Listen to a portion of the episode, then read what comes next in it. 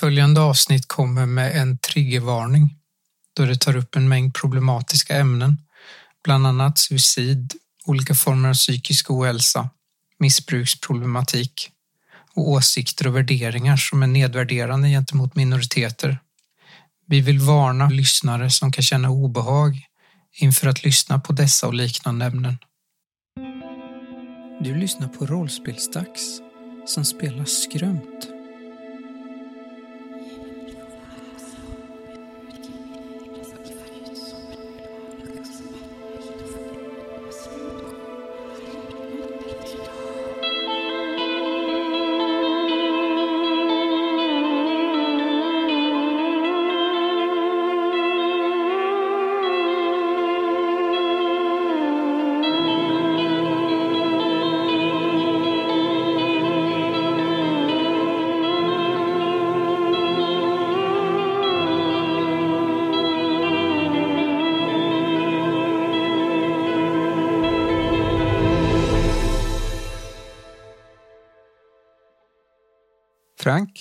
Precis minst tillbaka till ditt senaste psykologbesök. Ja. Och du minns hur din psykolog Agneta sagt att du är en annan person. Din vän Conny. Du kommer tillbaks hit till grottan. Vad känner du nu när, när du minns det här besöket? Det är inte bara det här besöket utan lite som ett eh, trassligt garnnystan så är det fler minnen som börjar poppa upp. Med mängder med möten med Agneta. Konversationer som ringer i Franks öron. Men meningen stannar kvar hos Frank och leder vidare. Varför ringde Agneta till Conny för? Frank försöker greppa situationen. Vad menade Conny med att Agneta är hans chef? Frank är ju rätt övertygad om att Conny ljuger. Men vad ljuger han mer om? Och framför allt, hur kunde Conny veta vad Frank tänkte? Conny verkar ju framstå som oskyldig till eh, vad som har hänt här i den här gruvan. Men det verkar ju som att han har varit här innan. Hur tänker Frank kring det? Det är någonting som är väldigt lurt bakom hela den här situationen. Men Frank känner att han behöver få tid till att samla sina tankar och reda ut vad det är som händer. Johanna verkar vara med på det hela också. Frågan är ju om det är någonting här som Frank har inbillat sig. Frank minns tillbaka tågresan upp, hur folk stirrade på honom med misstänksamma blickar. Lite på samma sätt som han känner att Conny och Johanna gör. Men minnet där tar ju stopp. Vad hände innan vi bytte tåg? Vad hände i morse? Det är en sak som kommer till dig serveringsvagnen som stod där mitt emot dig på tåget. Ja. Yeah. Hur du brukade fantisera om att det var en truck. Okej. Okay. I dina dagdrömmar låtsades du att det var en truck. Frank sätter fingrarna mot tinningarna och börjar massera lite. Det är svårt att tänka med den explosiva huvudvärken som Frank känner det är svårt att reda ut trasslet. Minnesbilden och fragmenten som åker runt där känns som en krossad spegel. Det, Frank kan inte alltid avgöra om ett minne som fortsätter är två olika minnen eller om de hänger ihop, om det var samma tillfälle, om det var samma dag. Varför kan inte... Frank minns inte veckan som har gått. Det är bara lösa minnesbilder. Dimmigt töcken av nästan ingenting, ingen substans. Ni andra märker ju att Frank har stannat. Uh, kom igen nu, vi måste skynda oss så att vi kan uh, hitta... Det här ljudet kommer ju härifrån. Längre in i den här tunneln. Conny börjar gå mot det här ljudet där någon har ropat hjälp flera gånger. Det är ju en tunnel som ni går igenom där det är ljust på andra sidan, eller ljusare i alla fall. Ja, just det. Ja, det måste ju vara här inne. Mm. Kan vi få det här överstökat nu så vi kan gå tillbaks?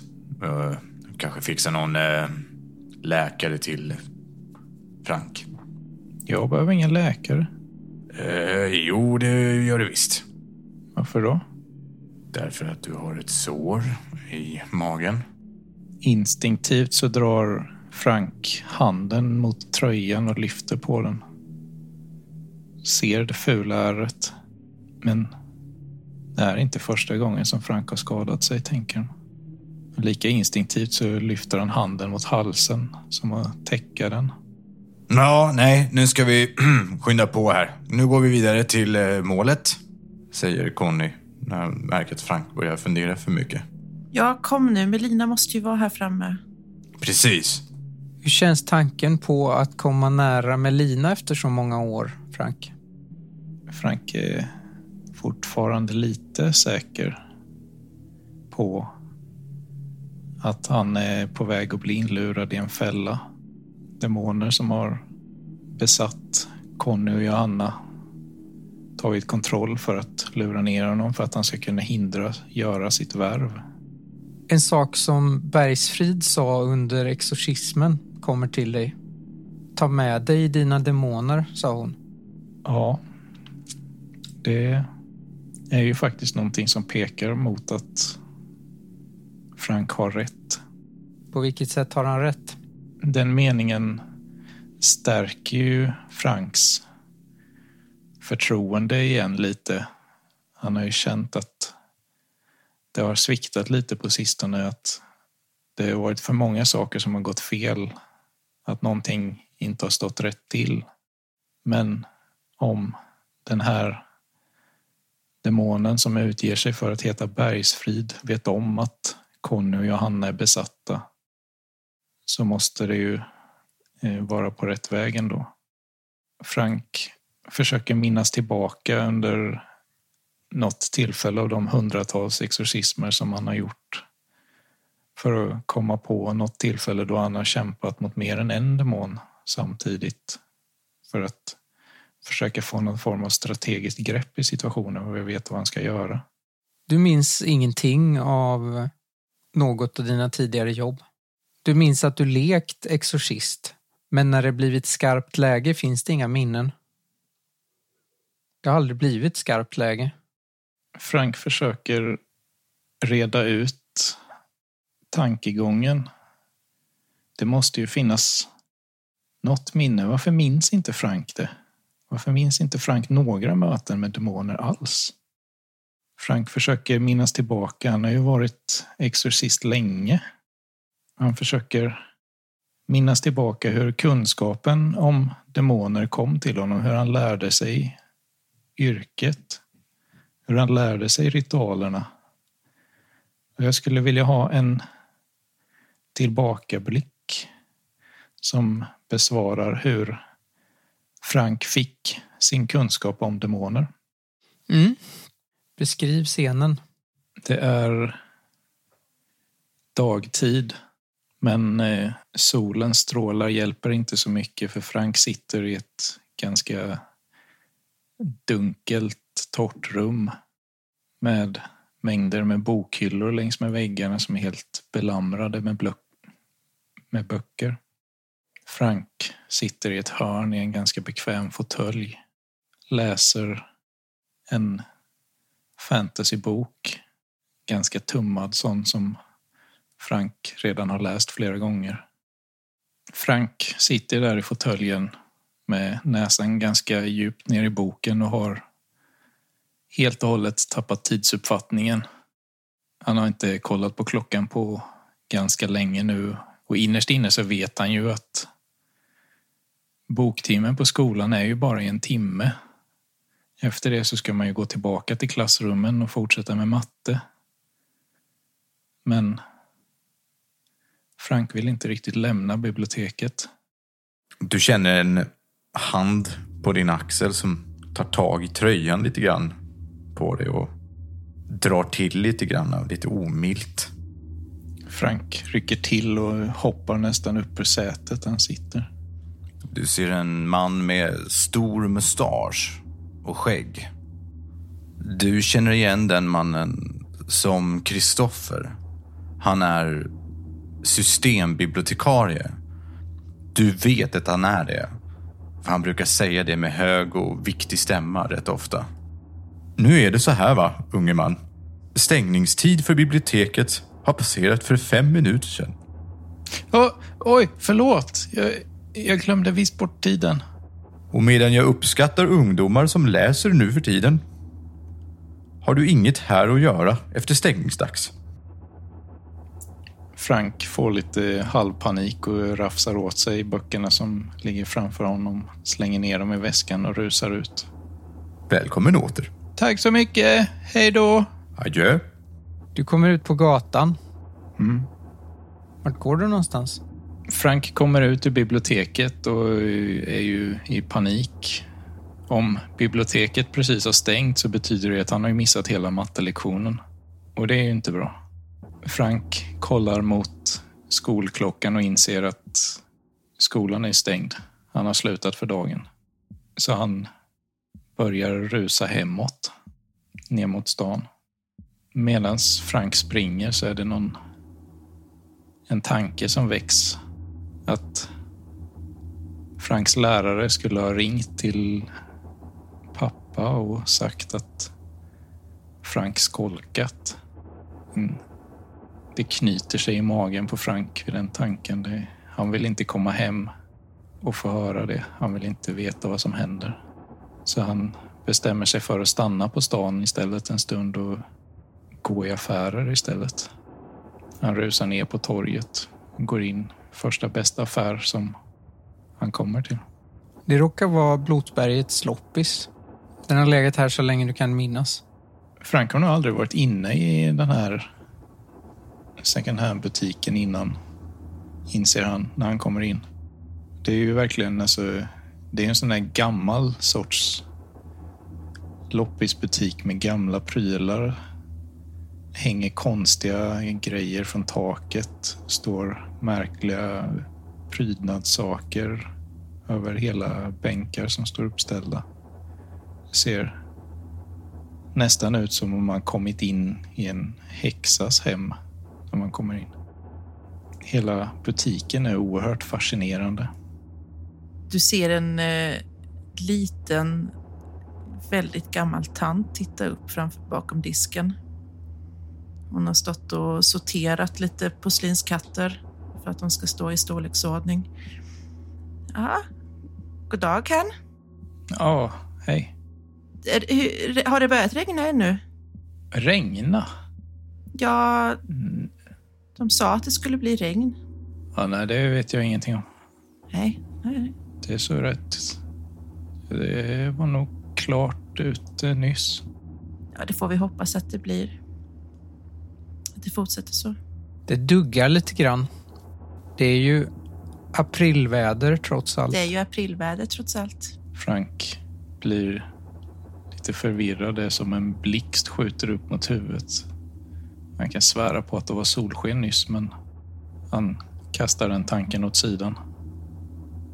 Tar några meter in i butiken och ser bokhyllan fylld med böcker i andra änden som äggar hans intresse. Säg till om du behöver hjälp. Allt är inte prissatt. Ja, okej. Frank går fram till eh, bokhyllan och börjar bläddra bland böckerna och se ifall det finns någonting som är intressant. Du hittar en bok. En väldigt, väldigt gammal bok. Med mystiska symboler på. Det sitter en prislapp på baksidan där det står 75 kronor. Vad heter boken? Frank börjar bläddra i, i den. Det står på latin i den. Rituala Romana står det på ryggen på boken. Frank börjar bläddra. Du får en idé. Okej. Det här verkar ju vara exorcismbesvärjelser. De kanske du skulle kunna utföra själv. Det kanske skulle göra livet lättare. Lösa problemen. 75 kronor, det är ju ingenting. Frank tar med sig boken och går och lägger den på disken. Ja, du, du hittade något här, ja. Mhm. Ta upp boken och bläddrar i den. Ja, eh, 75 kronor. Var det något mer du behövde? Nej, det var bra så. Frank drar fram kreditkortet, knappar in koden. Det hänger en kalender bakom, bakom tanten i disken. Det är en måndag, sista veckan i april. Måndagen den 26 april. Är det här det börjar? Ni går vidare i den här gången. På marken framför er ligger en lanterna. En sån här stor lykta, ni vet. Mm. Lyser den? Nej, den ser inte ut att ha varit använd på länge. Den ser ganska gammal ut. Okej. Frank testar att tända den. Lär väl ge bättre ljus än den låtsasfackla som han har gjort. Så är det verkligen. Den lyser ju upp ordentligt och det verkar faktiskt finnas eh, lampolja. Det där skenet som vi ser, eller ljuset som kommer därifrån, är det starkt eller är det ett väldigt svagt ljus? Det är ganska subtilt. Ni har ju gått i totalt bäckmörker i, i någon timma nu Mm. och eh, det är som om att ni skulle komma ut i dagsljus. Okej. Och efter att ha gått igenom den här gången så kommer ni ut i ett nytt grottrum som har dagsljus från taket. Så att det är ändå lite upplyst här. Det är ju fortfarande mörkt och det är inte, det är inte helt öppet men, men här går faktiskt att se utan eh, att det behövs någon slags belysning. Så att eh, jag tittar upp. Är det, är det ett hål ut till friheten här där uppe då? Mm. Sen är det ganska stort eh, gr- grottrum det här också. Så det är inte så att det går att nå taket. Men det är dagsljus som kommer in här. Genom en springa i berget. Jag tittar mig omkring. Längre fram i det här rummet så flyter en flod. Ni ser en stockbåt som ligger uppdragen på land på eran sida om floden. Och det är ingenting annat i det här rummet. Inte vad ni reflekterar över. Men floden korsar hela rummet. Är det meningen att man ska ro till andra sidan eller att man ska åka med längs med floden? Jo, här är ju ljusare, så ni ser ju att det är på andra sidan att ni ska över den här. Ni ser rörelse i mörkret på andra sidan. Där rummet tar slut. Det är någonting där. Såg ni? Melina! Ropar du högt eller? Ja. Melina! Men man fick ju inte skrika. Nej, men, men det är ju någon där. Ser du det? Men det är en båt här ju. Ja, men vi får ta oss över. Ni ser eh, en reaktion där på andra sidan rummet. Hallå! Så ni är upptäckta. Men det är fortfarande mörkt och ni ser inte riktigt några detaljer eller så. Ni behöver ta er över floden för att kunna komma närmare. Men det fanns en båt. Ja, det finns en stockbåt. Conny går upp på båten.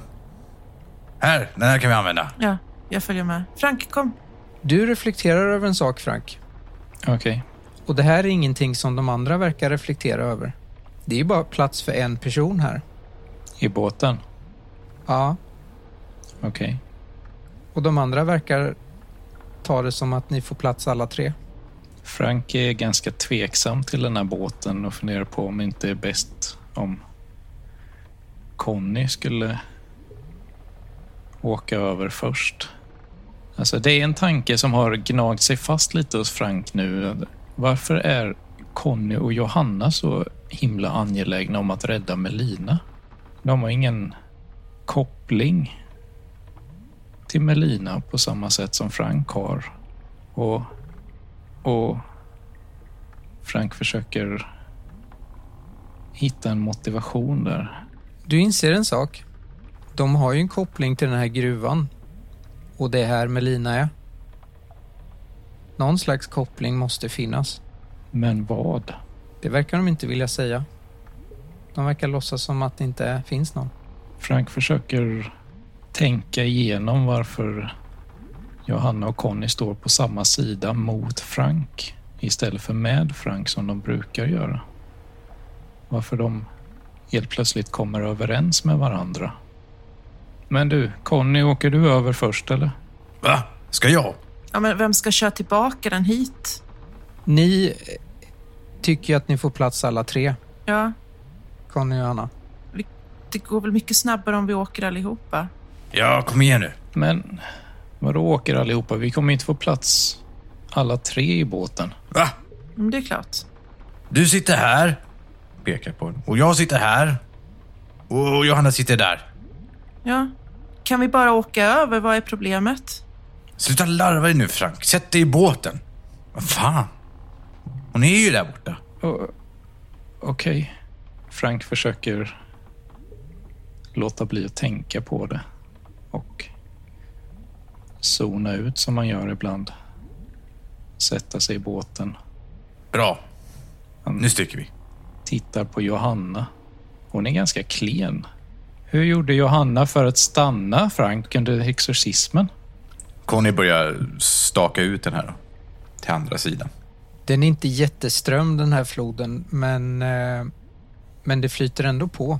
Så att det inte, det är inte bara att, att eh, paddla, utan det är lite jobb med att ta sig över faktiskt. Ni kommer över på andra sidan. Vad går igenom ditt huvud just nu, Frank? Frank försöker ju sortera ut det han vet, det han tror sig veta och det han tror sig minnas.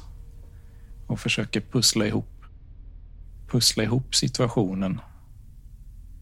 Men det, det känns som att det är så mycket som saknas. Det dyker upp minnesbilder från Blotberget som inte är från Franks barndom. Men han minns inte att han någonsin har varit där. Han förstår inte. Vad betyder kvittorna som Conny hittade? Du kommer ju på att ett kvitto står det ju 75 kronor Blåtbergets loppis. Min, den minnesbilden hugger Frank tag i. För att det är inte ett klart minne han har. Det är fortfarande ett suddigt minne. Men det är ett minne som han har haft i sin hjärna som har ett påtagligt bevis i verkligheten om att det är någonting som har hänt. Boken. Frank sliter tag i väskan från Conny. Vad gör du? Jag måste kolla en sak. Ja, gör det då, men jag ska gå fram här nu. Frank rotar igenom väskan efter eh, de religiösa skrifterna som finns där. Mm. De finns ju kvar där.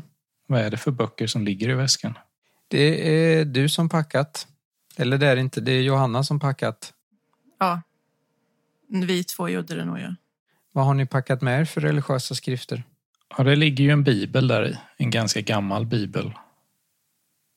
Inte någon nyköpt utan någon som har varit med ett gäng år. Någon östasiatisk skrift som Frank inte riktigt känner igen. Tror inte Frank har ägnat så mycket uppmärksamhet åt den som han egentligen borde. Koranen ligger där i en svensk översättning. Och den sista boken som Frank hittar och plockar upp känner han direkt igen och synen av den får honom att stelna till i rörelsen när han kollar på ryggen och det står Rituala Romana över den. Exakt samma bok som Frank minns. Datumet kommer tillbaka till Frank. Den inköptes verkligen för bara några dagar sedan. Och Frank, något extremt motvilligt, dyker tanken upp. Det finns inga demoner. Det är bara Franks hjärnspöken. Det här är en situation som Frank har skapat. Men Frank vet inte varför. Han vet inte vad Conny och Johanna har för mål med den. Vad de försöker göra. Om de inte är besatta, varför driver de honom ner i den här gruvan för? Varför vill de rädda Melina så mycket? Vad är deras mål med Frank? Melina! Ni ser längre bort i den här salen en figur som lutar sig över någon slags bädd eller säng. Gå närmre. Det är en gammal kvinna som står där. Hon har någonting som ser ut som någon slags folkdräkt fast den är helt grå. Hon har huckle på huvudet. Det syns att hon är väldigt gammal men hon har ändå ganska, ska man säga, rena, raka drag. Hon är inte rynkig eller så utan hon står över den här sängen och ni ser att det ligger en person där. Hon drar täcket upp en bit för den här personen. Ställer sig framför sängen. Ni ser att personen som ligger där på sängen har eh, ljusbrunt hår. Conny drar sin kniv. Det är Melina som ligger där. Vem fan är du? Och vad har du gjort med Melina? Du, du är Bergsfrid, va? Så du har kommit till slut. Va? Tittar på oss. Vem pratar hon med? Hon tittar på er alla tre fast hon rör inte på huvudet. Har du väntat på oss? Ja, Ja. ha, har du kommit för att sona ditt brott? Va? Vadå för brott? Va? Frank backar ett steg. Hon eh, tittar bistert på er när du tar det här steget bakåt. Är Melina okej? Inte efter det du gjort. Inte gjort något. Vilket brott? Vad pratar du om? Kommer det sig att du pratar med två olika röster? Va? Va? Frank tar ett steg till bakåt. En minnesbild poppar upp i hans huvud. Tonåringar på mopeder. Kniven i Connys hand. Ölburkar som spänner i backen. Frank kollar på kniven i Connys hand nu. Kollar på Conny. Va, vadå olika röster? Vad pratar du om? Låt mig fråga en sak. Känner du dig lite splittrad? Titta på Johanna och, och Frank. Alltså, fattar ni någonting om det här? Vad håller kärringen på att snacka om? Äh. Jag tycker du ska backa undan från henne så vi kan ta henne härifrån. Du pratar ju med dig själv. Ursäkta, vi pratar inte med dig just nu. Vem är det du pratar med? Vad är det för varelse? Någonting som aldrig har slagit Frank innan slår honom plötsligt. Conny är minst tio år äldre än Frank. Och Frank är helt säker på att de träffades på gymnasiet även om han inte kommer ihåg det. Frank faller ihop på knä. Det bultar i huvudet på honom. Det känns som att huvudet ska explodera av smärta. Han Frank slänger sig mot väskan för att få tag på huvudvärkstabletterna. Är du okej, Frank? Nej, det gör ont. Jag måste piller. Här, jag hjälper dig. Ja, hjälp honom så ska jag ta hand om den här dumjäveln. Vad fan snackar de? Vi är ju tre stycken som står här och snackar med dig. Jag tar ut tabletter till Frank under tiden. Ta två. Här. Du behöver göra upp med demonerna i dig, Arne. Arne! Det namnet får Frank att rygga till. När hon säger Arne så är det som poletten trillar ner hos Frank. Han inser varför han kände sig så hemma i Arnes hus. För visst kände Frank igen Arnes hus. Det såg... Arnes hus såg ju precis... Det såg precis ut som Franks barndomshem. Va? Hur, hur, hur kunde, hur kunde Conny och Johanna känna igen Franks mamma? Varför, varför verkar det som om Conny, Frank och Johanna delar minnen, tankar, känslor? Frank, Frank eh, kastar pillerburken som han håller i handen och bara skriker rakt ut. Jag förstår att det här är svårt för dig. Men du måste sona ditt brott. Annars kommer Melina dö. Vilket jävla brott. Och då kommer hon bli Mara. Hon kommer hemsöka dig. Jag, jag, har inte, jag, jag har inte gjort något brott. Det var ju inte, det var inte jag. Men någon inom dig har det. Nej, det var, det var inte, Jag trodde jag var redo. Jag trodde jag hade koll på det här. Vad trodde du egentligen? Jag vet inte. Jag minns inte. Det var inte jag, det var de andra. Va? Frank, var snälla. Ta det lugnt nu. Det kommer bli bra. Vi har Melina här. Ja, skit i vad den här jävla häxan Hia Hia står och säger. Vi ska ju fokusera på en sak. V- vem är det ens? Jag vet inte, men jag börjar bli trött på det här nu. Du, Bergsfrid, flytta på dig. Vi ska ta med Melina härifrån. Conny, hjälp mig bära. Jag går mot Melina. Och försöker du göra minsta lilla jävla grej så kommer jag göra om det till en nåldyna med den här. Fattar du det? Vifta med min kniv om det inte var förstått. Sluta snacka med Arne. Ja, Frank. Men, ah! Sluta snacka med Frank! Frank, Ja, de här två går emot Bergsfrid. Vad gör du? Frank är i upplösningstillstånd. Du behöver stoppa dem. De har försökt döda henne redan en gång. Arne, du vet att du måste ta och stoppa de här demonerna inom dig. Det blixtrar till i Franks hjärna. Frank lyfter på hackan som han håller i handen och tar ett stadigt grepp om den och rusar framåt. Du, det skulle Frank aldrig göra. Frank vill kasta lanternan mot Johanna och sätta hackan i ryggen på Conny. Ja. Kasta linternan borde väl vara sikte? Har du något sikte? Nej, Jag tänker så här. Conny och Johanna står framför dig. Du, du har... Du står bakom dem. Och det är inte särskilt långt. Så jag tänker att du kan få tre extra tärningar för det här eh, kastet. okej. Du får slå för uppmärksamhet, Johanna. Ja, Hur många lyckades du med? två. Av fem. Så jag slog nyss. Jag lyckades också med två. Du tar eld, Johanna.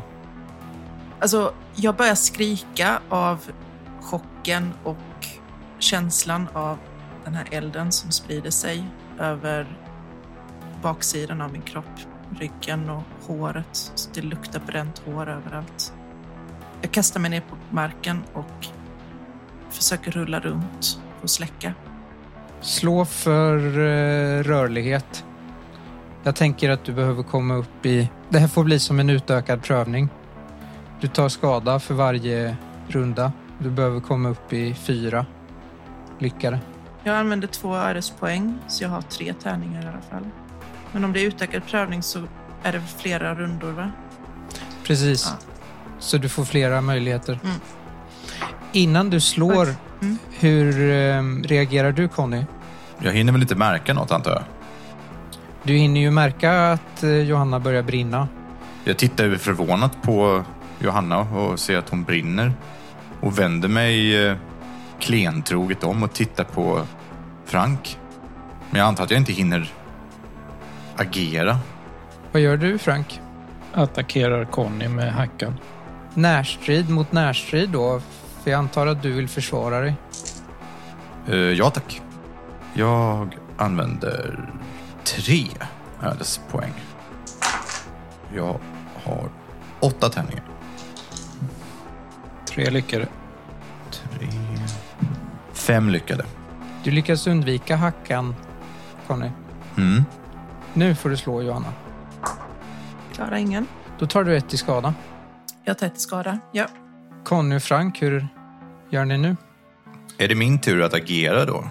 Ja, Jag vill gå fram och ta tag om halsen på Frank med mina händer och lyfta upp honom. Alltså på det sättet, för Conny är ju stark och Frank är ganska liten. Och så säger Conny, din lilla jävla skit. Vem fan tror du att du är? Du vore ingenting utan mig. Och så lyfter jag, slår jag för det här greppet då. styrka ska du slå på båda. Vad gör du Frank? Försöker mota undan honom med hackan. Jag försöker bara, alltså inte hugga honom med den, utan jag försöker bara trycka undan honom. Rörlighet då? Styrka mot rörlighet. Ja. En lyckad. Tre lyckade.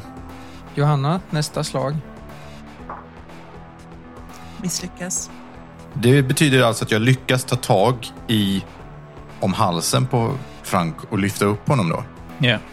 Då börjar Conny gå med Frank kippande efter luft mot vattnet.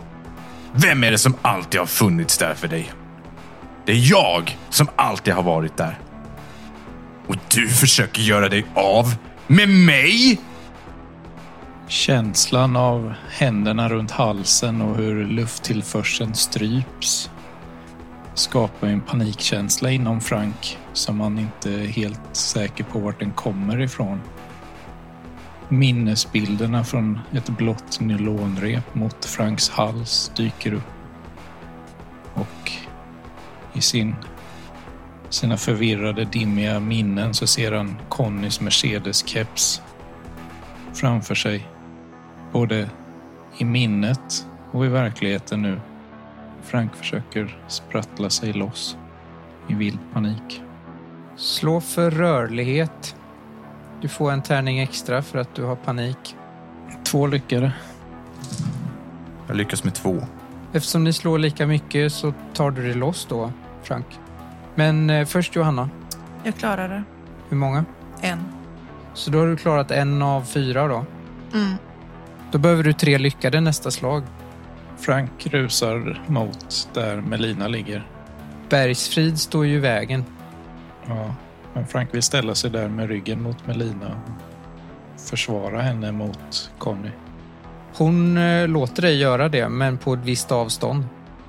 Vad gör du, Conny? Det känns som att Conny har blivit självmedveten om att han har inte full kontroll över den här kroppen. Och det är något fel på Frank. Och är det någon som ska bestämma så ska det vara den starkaste. Så Conny går bestämt fram mot Frank. Och eh, försöker släpa honom, ta tag i honom och släpa honom bort mot vattnet igen. I syfte att dränka honom. Conny kommer stegandes mot Frank med kniven i högsta hugg. Så hugger det till i Franks mage. Och jag skulle vilja ha en tillbakablick om varför Frank har så ont i magen. Beskriv scenen. Det är mörkt och kallt. Man ser dåligt. En dåligt tänd eld sitter någon meter ifrån Frank och han sitter där vid elden och stirrar in i den med jaktkniven framför sig. Det är mycket känslor som bubblar inom Frank. Minnen som spökar, tankar som far runt. Han kan inte riktigt kontrollera sina handlingar, känner han. Han vet inte. Det är som om kroppen rör sig av sig själv. Han reser sig upp hetsigt och börjar brottas med sig själv vid elden. Rullar runt på golvet. Slår sig själv i ansiktet. Frank kan inte förklara vad det är som händer, vad det är som sker, vad det är som får honom att göra det. Men någonstans i det här tumultet som han har med sig själv så lyckas, han få tag på kniven och hugger sig själv i magen med den. Hjälp mig, vad håller ni på med? Vill du slå nästa slag? Ja tack, jag tänker använda alla mina ödespoäng. Du behöver komma upp i tre lyckade nu. Jag klarar två tärningar. Då har du klarat tre av fyra och blir bruten. Då är jag bruten. Ta det lugnt Johanna, jag ska bara ta hand om Frank först här. Det hade varit mycket bättre om bara du och jag fanns. Jag hade varit stabilare på det viset. Kom hit nu! Gör ett utfall mot Frank. Agnetas ord ekar till i Franks hjärna. Det är du som är Conny. Frank duckar undan Connys utfall. Jag, jag, säger, jag, jag må- menar att jag gör närstrid även om... Alltså ett utfall, att få ta tag och börja släpa Frank. Och du försökte undvika, sa du, Ja. rörlighet då? Ja. Jag kör. Jag ska vinna det här. Det här är min fucking fight alltså. Åtta ödestärningar. Två lyckade. Jag har också två. Och eftersom jag är anfallare så vinner jag då. Då hugger du tag i mig. och börjar släpa dig mot eh, vattnet. Allting har ett slut. Även du, Frank. Den starkaste överlever. Och du är svag. Det är därför jag finns. Det är därför Johanna finns. Men nu är det slut på det. En fråga dyker upp i Franks hjärna när Conny säger som han gör. Varför finns jag? Jag vill göra en tillbakablick. Du har precis köpt den här boken om exorcism.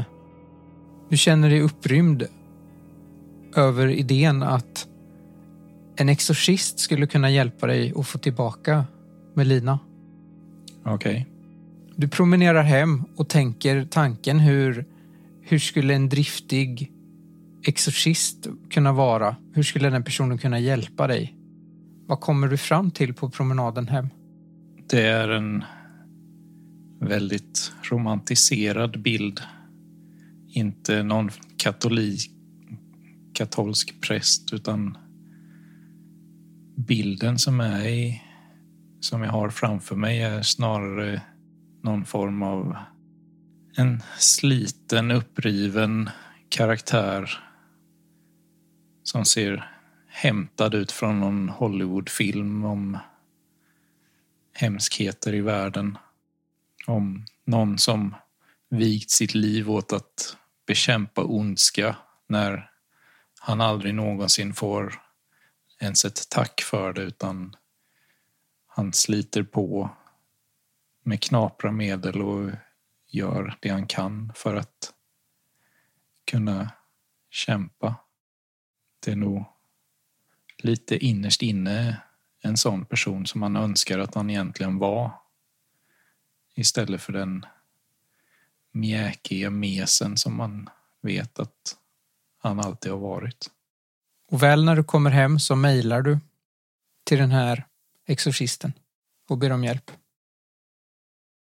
Tillbaks till dig, Johanna. Du ska slå ett dödslag. Mm. Lycka till. Och det ska du göra med viljestyrka mot fysik istället för vilja. Ja, jag klarar en i alla fall. Då får du leva en runda till. Kan man ha återblickar när man är bruten? Varför inte liksom? Jag ligger på marken och har jätteont. Och allting är rätt rörigt. Jag uppfattar att saker och ting händer kring mig men känner att jag sviktar lite i medvetande fram och tillbaka. Men jag vill ändå veta vad det är Bergsfrid pratar om. Vad det är den här varelsen menar att vi har, jag har gjort. Vad är det för, för, för brott den anklagar mig för? Du vet ju det och minns tillbaka.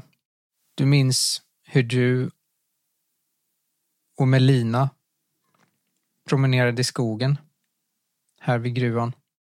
Du minns att du visade fotot på din mamma. Och hon sa någonting som gjorde dig jättearg. Och du slog till henne. Hon reste sig upp och började fly.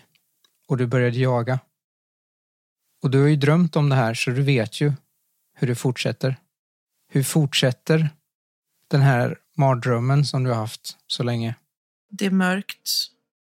Jag springer. Nej, jag springer inte. Jag jagar. Jag jagar någon och jag är så arg och rädd. Jag är nog mer rädd faktiskt för om jag inte kommer ikapp henne så är allt förstört. Hon får inte komma undan. hon kanske berättar för någon eller så kommer jag aldrig få träffa henne igen. Och jag kan inte leva med mig själv om jag inte får träffa henne igen. Och jag springer snabbare. Och det är som att skogen bara vill hjälpa mig för helt plötsligt ser jag hon snubbla till. Vilket gör att jag kommer ikapp. Jag vänder på henne och blicken hon ger mig, den säger att nej, du kommer aldrig få träffa mig igen. Och det gör mig rasande. Jag tar tag i hennes axlar och ruskar henne och slår hennes huvud mot marken. Jag börjar slå med mina knytnävar. En lång stund. Och sen är hon stilla. Och det blir tyst. Och jag blir lugn. Du inser ju att här kan hon inte ligga. Hon skulle bli hittad. Du behöver gömma henne någonstans. Mm. Du vet ju att nyckeln till den gamla gruvan finns i utställningssalen vid stationshuset. Ja, det gör den. I gruvan hade ju ingen letat. Hon hade kunnat vara så kan jag komma och hälsa på. Vad gör du för någonting? Vi är så långt ifrån stigen så jag, jag lägger lite kvistar över henne och rör mig till centrum för att hitta den här nyckeln. Och ska jag fixa ett ställe till oss där vi kan vara.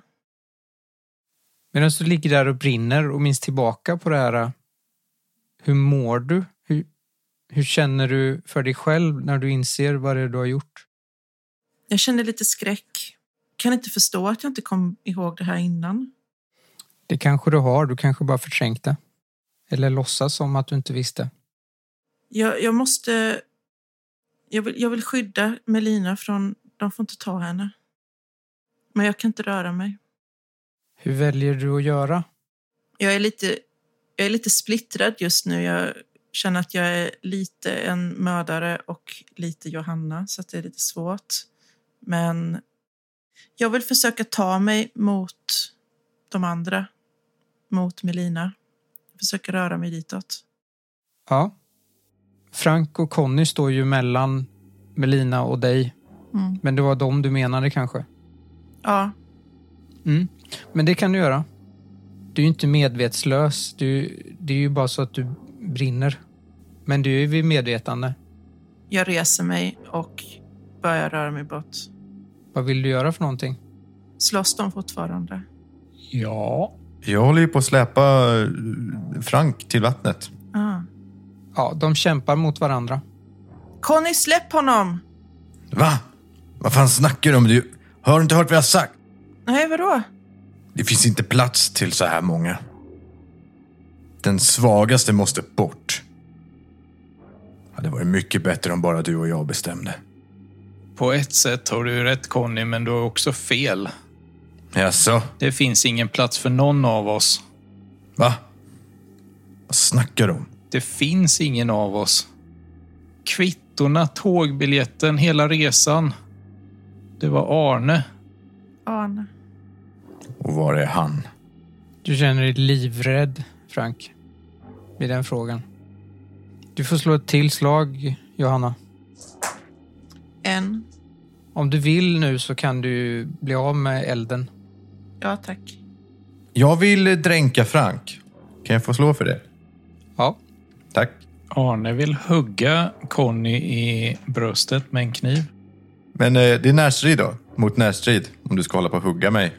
Du ska slå för styrka för du ville dränka honom, eh, Conny. Närstrid slår du för Frank. Du får... Alltså, ni håller ju i varandra så du får tre extra tärningar, Frank. Oj. Jag använde alla mina ödespoäng. Sex lyckade. Jag har fyra. Jag slog tolv tärningar. Jag börjar dränka Frank. Ja, du lyckas ju, Frank. Ja. Beskriv vad som händer. Conny drar ju med Frank ner till vattnet och börjar trycka ner honom under vattenytan. Och panikkänslorna kommer tillbaka till Frank. Och han är under vattnet en liten stund innan han inser att han håller i någonting i handen. Någonting hårt. Kniven. Conny är inte medveten om att det är Frank som håller i kniven. Conny är fullt upptagen med att trycka ner Connys huvud, nej, trycka ner Franks huvud under vattenytan. Först gör jag mig av med dig. Och sen Arne. Så med den sista kraften som Frank har kvar och kan uppbåda tar han i allt vad han är värd och trycker upp kniven upp i bröstet på Conny. Det bara sprutar ner blod över honom. Conny skriker till av den plötsliga smärtan i bröstet. Det gör Johanna också. Hur mycket skada ska jag ta? Tre ger ju kniven. Och hur mycket tål jag? Fysik. Gör det inget extra för att jag har slått sketa många lyckade? Du slog sex lyckade. Ja. Punkterar Connys lunga. Conny tittar förvånat ner på bröstet där han ser sin egen kniv. Det, det var ju det var ju han själv som höll i den. Han sjunker ihop på knä i vattnet. På grund av att kniven har punkterat hans lungor så fylls de med blod väldigt fort. Och eh, Conny faller ihop i vattnet. Och flyter sakta därifrån. Och Frank reser sig ur vattnet efter dränkningen. Frank kravlar sig upp på flodbanken och säckar ihop flämtandes på marken. Du står ju precis här, Johanna. Ja. Det väcks något i mig. Jag måste, jag måste hjälpa honom, jag måste ta hand om honom. Han är så liten. Jag, jag, jag, jag går fram till dig, sätter mig på huk. Kom, jag ska hjälpa dig upp. Frank låter henne hjälpa honom upp. Medan jag hjälper Frank upp så ser jag kniven ligga vid strandkanten. Jag sträcker mig lite snabbt för att ta den. Och när han inte ser så hugger jag till. Tänkte fråga, vill du hinna reagera? Får jag reagera? Om ni slår rörlighet båda två. Inga lyckade. En lyckad. Du får tag i kniven, Johanna. Jag rycker till och sätter den i halsen på Frank. Frank försöker ducka. Närstrid, Johanna. Och rörlighet, Frank. Inga lyckade.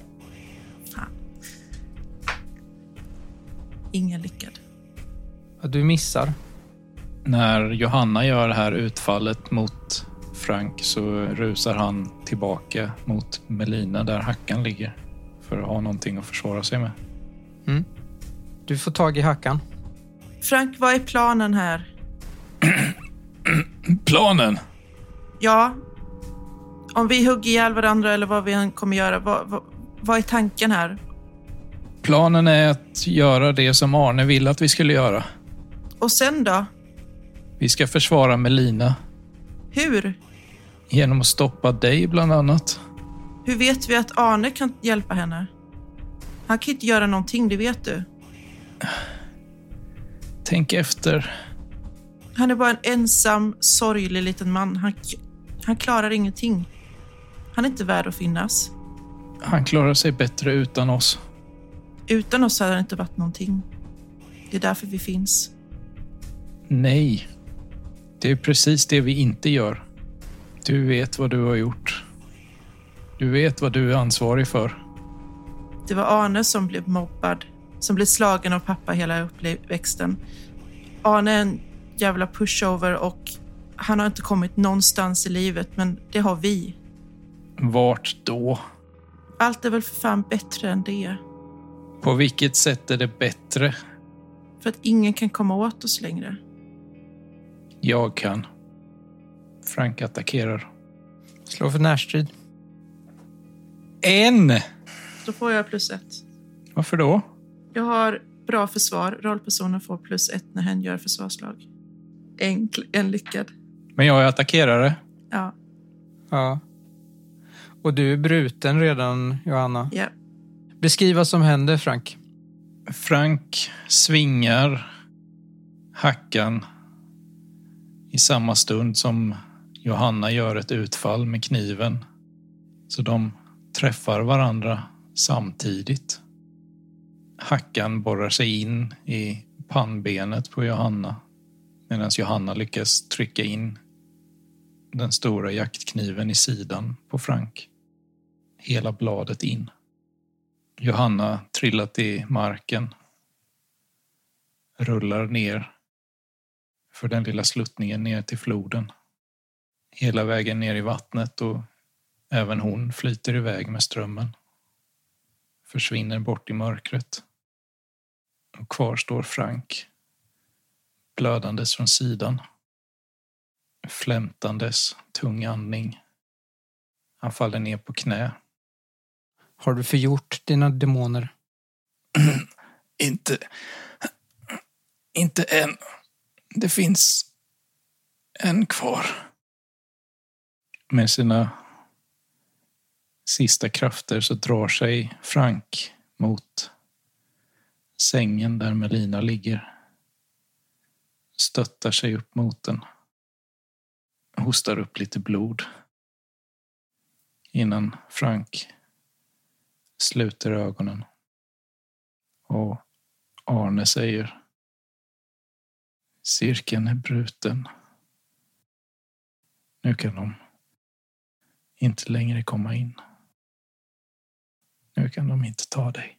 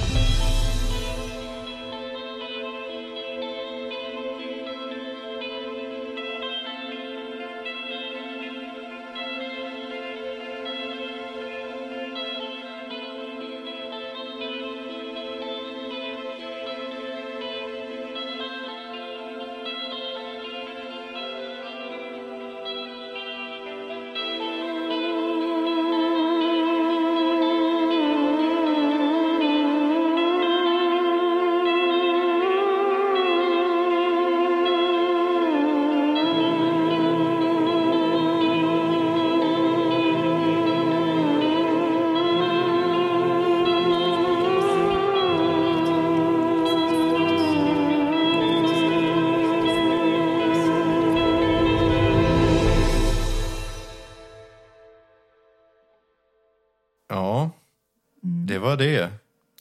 Nu är det dags för eftersnacket. det deppiga slutet. Ja. För att eh, det här var vår gladaste kampanj vi har gjort. Exorcismen i Blotberget. Spelledaren, svar. Ge oss svar.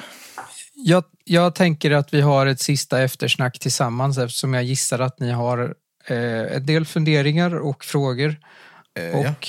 ni eh, lyssnare får eh, mejla eller skriva på Facebook eller på Instagram om ni har frågor så gör vi ett längre ordentligare eftersnack.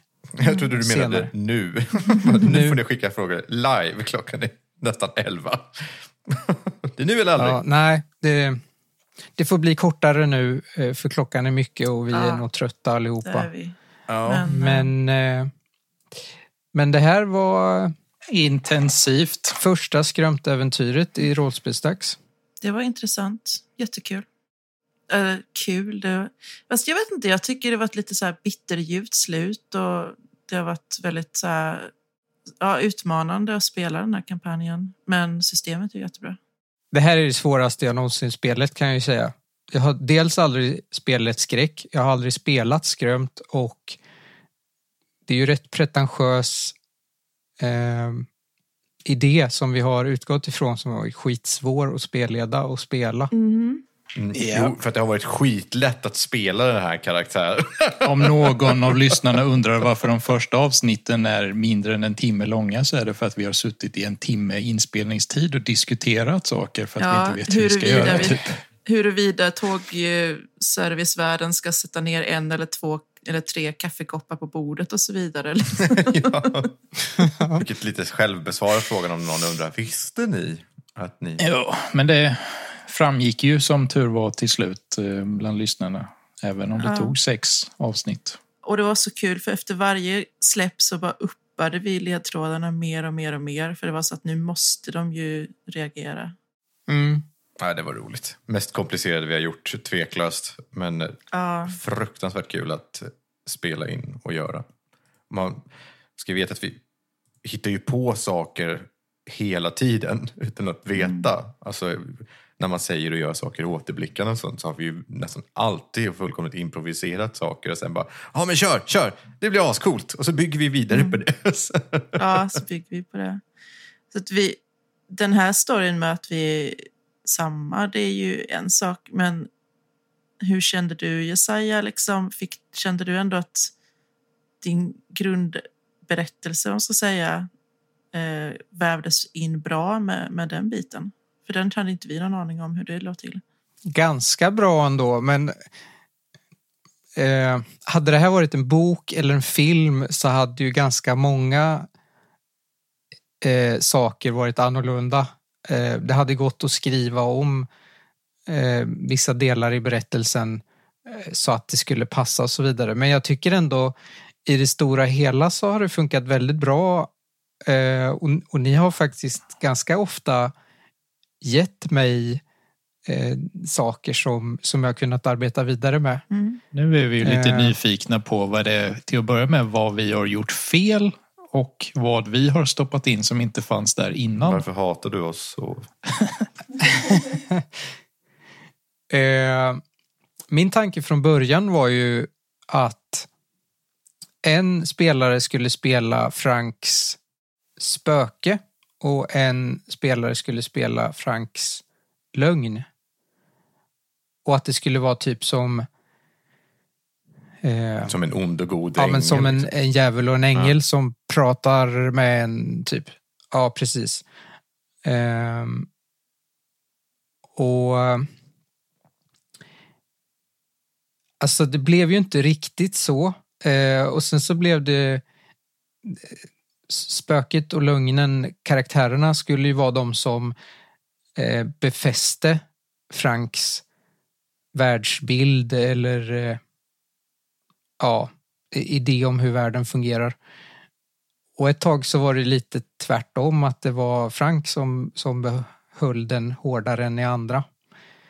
Eh, men jag tycker ändå det funkar ganska bra och det här var ju ett experiment. Det går ju inte att veta, det går ju inte att planera ett rollspel till 100 procent så eh, jag visste ju inte hur det skulle vara. Jag hade lämnat helt öppet slut.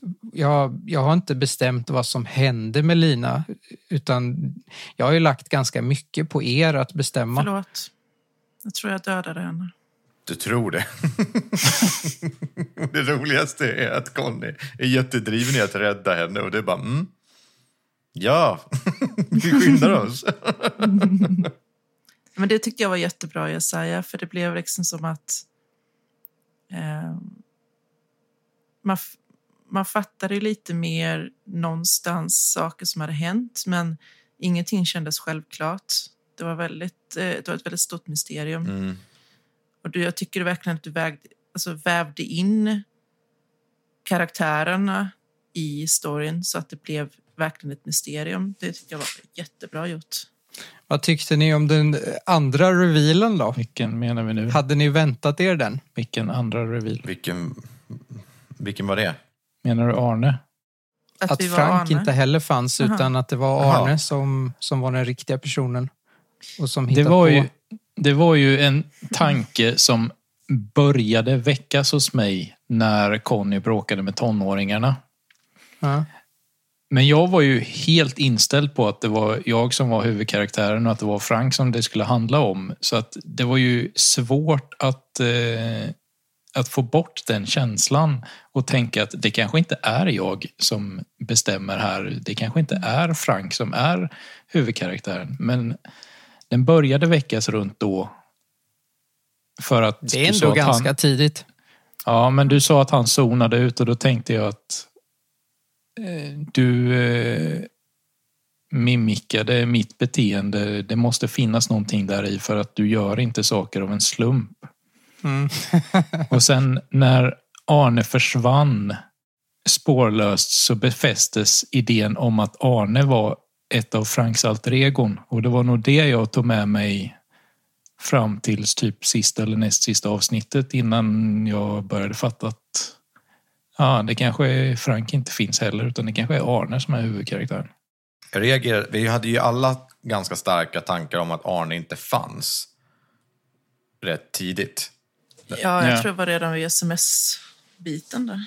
Ja, men det var verkligen befäst när Arne försvann genom dörren och han bara försvann plötsligt vid vissa tillfällen och han var där och plötsligt var han inte där och sådana saker och det gjorde att man misstänkte att han inte fanns. Eh, Jag tror inte att jag kopplade att, att han var den riktiga karaktären. Alltså att, att, att han, han är den sanna personen. Liksom. Nej, Det tror jag inte så. att jag hade någon större misstanke om. Men Det skulle ju kunna vara så, men till slut så var man så invecklad i alla möjliga tankar om att vissa som fanns och inte fanns. Och... Mm.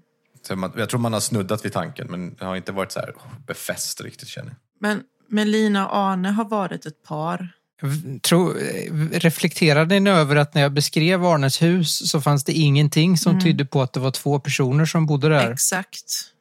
Och det här fotot och grejer var så här eller utskrivna pappret på dem som var en selfie. Alltså det kändes som att det, jag vet inte, det blev bara mycket där som kändes konstigt. Jag tänkte nog inte på det. Det skulle det ju vara också. heller. Ehm, ni frågade ju inte om det, men exempelvis hade jag ju kunnat säga att han hade ingen vigselring på sig. Nej. Ehm, men det blev aldrig aktuellt att, att nämna. Ehm, och sådana saker. Så de var inte gifta eh, i verkligheten. Det var de inte. Men är det här någonting som har hänt nyligen då? Det måste det väl ha gjort. Ja, Ja, eller? som jag säger, eh, eller som Arne säger att, att det varit så någon vecka eller några veckor.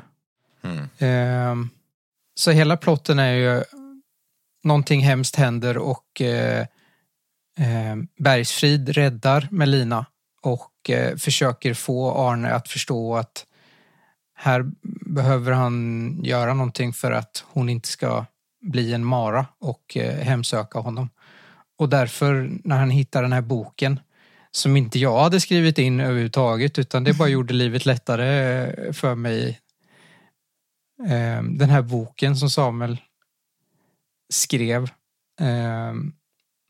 När han hittade den så bara shit, en exorcist kan bli av med det här. Och så hittar han på Frank, som är Arne. Finns Bergsfrid då? Eh. Eller är det också ett fik- en fiktion? Bergsfrid finns tror jag. Jaha. Ja, Bergsfrid är eh, ett bergsrå som, som lever i Kvarnberget. Jag gillar att du säger det som att jag ska ha stenhård koll på vad fan ett bergsrå är för någonting. Men det är något väsen då? väsen. va? Ja. Ja, det är väsen. Det st- står om i boken också. Nej, jag är lite tagen. Jag sitter och bara tänker. Det blir inget bra eftersnack. Vi har inte hunnit processa allting än. Nej, man behöver processa lite. Ja, Jag- vi, men vi får göra det ordentligt Ja, det eh, sen göra. när vi har lite att diskutera också. Det finns jättemycket att prata om här. Jag är fortfarande illa berörd av eh, scenen jag spelade ut när jag attackerade Melina. Jag tyckte det var rätt jobbigt att beskriva. Det tyckte jag var jättebra. Ja, jag Jag får förstår väl det, skylla men det mig var själv. jättebra. Liksom, som, Det var väl ganska många scener som var rätt mentalt utmattande under den Eh, här kampanjen. ja, verkligen. Jo, absolut. Man har ju tag, jag har ju tagit i alla fall ganska mycket från mig själv och lagt in i Conny. Alltså kanske inte hans fräscha värderingar och sådana saker, men återblickar och sånt har ju varit jättejobbiga. Mm, men det gjorde jag också. Att man har tagit från sina egna, att vi har tagit från våra egna liv och, och ja, vad ska man säga, återupplevt dem via karaktärerna. Och det har gjort att det har blivit så jäkla tungt ibland också. Mm. Det har märkts också. Mm. Jag hoppas det, att det, det blev något bra av det i alla fall. Så att det inte bara känns töntigt eller ostigt. Jo, men det blev det ju. Alltså, det är inte ju det- jättemånga scener som är starka. Mm. Som Ja. fan. Ja, jag tycker det faktiskt. Ja, men som inte annat så har ju vi som, när vi har spelat ut den suttit många gånger och känt oss helt eh, ja, nästan skakiga efter Ja, att man är helt utmattad. Ja. Räds icke dock, vi har också skrattat under kampanjen. Ja, Även. Ja. det finns många bortklippta skratt under även den här kampanjen. Det har ju blivit många gånger det har blivit så dumt. Alltså, Jag har inte klippt så mycket bloopers i någon kampanj som den här. Alltså. Första gången vi på riktigt fick ut asgarv allihopa var väl när vi sa Arne att vi skulle gå hem till honom och vi alla tre svarade det. samtidigt. Det blev så jävla surrealistiskt. Ja, Helt weird. den har jag lagt undan. Den, går, den ska jag lägga upp sen. För att-. Vi pratar med varandra i huvudet. Det blir bara konstigt hela stämningen. och så insåg vi allihopa hur jävla konstig den här personen måste vara som säger tre olika svar rakt efter varandra. Hur det skulle se ut eller något sånt där. Ja. Och egentligen var det ju ingenting konstigt alls för Arne för han visste ju, han såg ju alla er tre. Ja, Ja. Så Men det visste ju inte vi då. Vi trodde ju Nej. att Arne var en riktig person då. ja, precis. Nej, det var väl jäkligt roligt i alla fall. ja. Ja, jag är ganska nöjd också faktiskt. Det känns skönt att ha genomfört. Mannen i kostym med röd slips, var det Ja. bara någonting för att trigga mig eller? Eller var det någonting på riktigt? Jag bestämde mig ganska tidigt att jag ville etablera saker som inte hade någon betydelse. Bara för att de kanske skulle få en betydelse. Marianne hette den här tanten på tåget exempelvis. Jag hade ju en idé om att hon kanske skulle komma tillbaka. Jag hade ju många idéer om jag, jag trodde ju att ni skulle ta och, och gå runt i Blotberget och upptäcka lite. Och det gjorde ni inte alls. Så jag är ju så här... 50 procent av det här äventyret har vi ju inte spelat. Nej. Nej. Men den eh, mannen med, med röd slips, tanken var väl att antyda att Frank var lite paranoid och eh, Lite. lite, ja inte helt frisk. Genom att exempelvis ta och beskriva det som att en person i, i kostym och röd slips förföljde och sen var det olika personer. En annan sak som, som eh, jag gjorde för att antyda att Frank var lite märklig var ju med syltburken. Mm. Att zona in på detaljer extremt mycket var Ja. en sån sak jag bestämde mig för att... Mhm. Så jag har ju försökt beskriva saker inte som de är utan som ni uppfattar det Ja. ganska mycket. Och då blir det ju lite konstigt. Eh, Ja, mycket. men det gav ju en väldigt märklig stämning när vi kom till Blotberget för att det var ju så många himla detaljer som dök upp som var konstiga. Mm. Som triggade Frank något så in i helvete. Mm. Jag tror att jag måste processa allt det här sista sessionen lite. Ja, det har varit väldigt roligt i alla fall, även om det har varit jättetungt och jobbigt ibland att gå igenom. Ja. Mm. Men det var kul att göra någonting som var just mörkt. Och vi Ja. ville väl någonstans visa att vi kan göra mörka, allvarliga saker också. Det hade vi ju kunnat göra med chock också, men då var det ju någon som bestämde sig för att de skulle spela jävla Scooby-Doo-gäng med en mystery van. Ja, ja. Det var ju... det var ju- Ja, jag tycker ändå att uh, Veritas var en ganska mörk karaktär. Ja, det var det. Ja, Nej, vi får väl tacka så mycket. Ja. ja. Tack Tack för att ni har lyssnat och tack för att ni har spelat. Tack det har för- varit roligt att spelleda och jag tänker definitivt göra fler äventyr i Skrömt. Får vi se om vi spelar dem.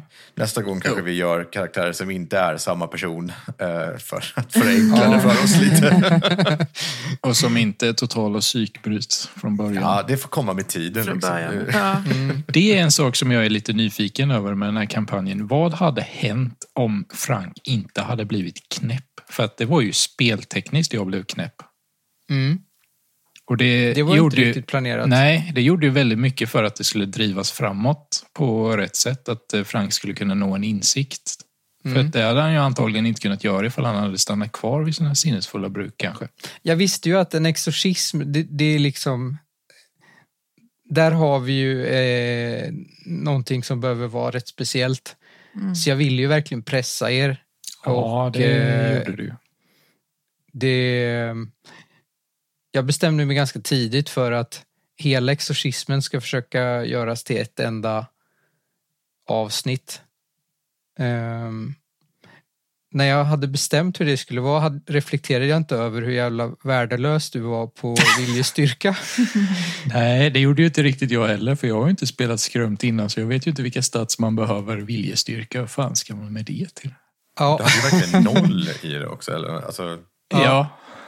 världens sämsta exorcist. Men jag var bara så här, det här, det här är så passande. det förklarar varför Ja. andra får ta över och sköta dig hela tiden. Liksom. Ja, Ja, ja.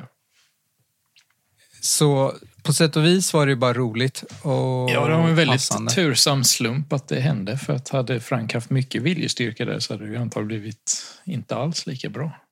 Mm. Nej, verkligen. Ja, det, det är kul när man inte vet Ja, verkligen. i förväg. Ja, vi sparar eh, resten av diskussionen till ett längre... Helt klart. Det kommer nog komma Eftersnack då. frågor.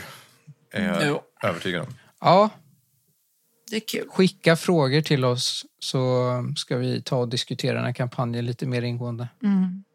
Det ser jag fram emot också. Ja, Ja, tack, jag för, med. tack för kampanjen, Jesaja. Det har varit jättekul. Tack. tack så mycket. Ja. Tungt men kul. Ja. Ha det så fint allihopa. Hejdå. Hej då. Hej då.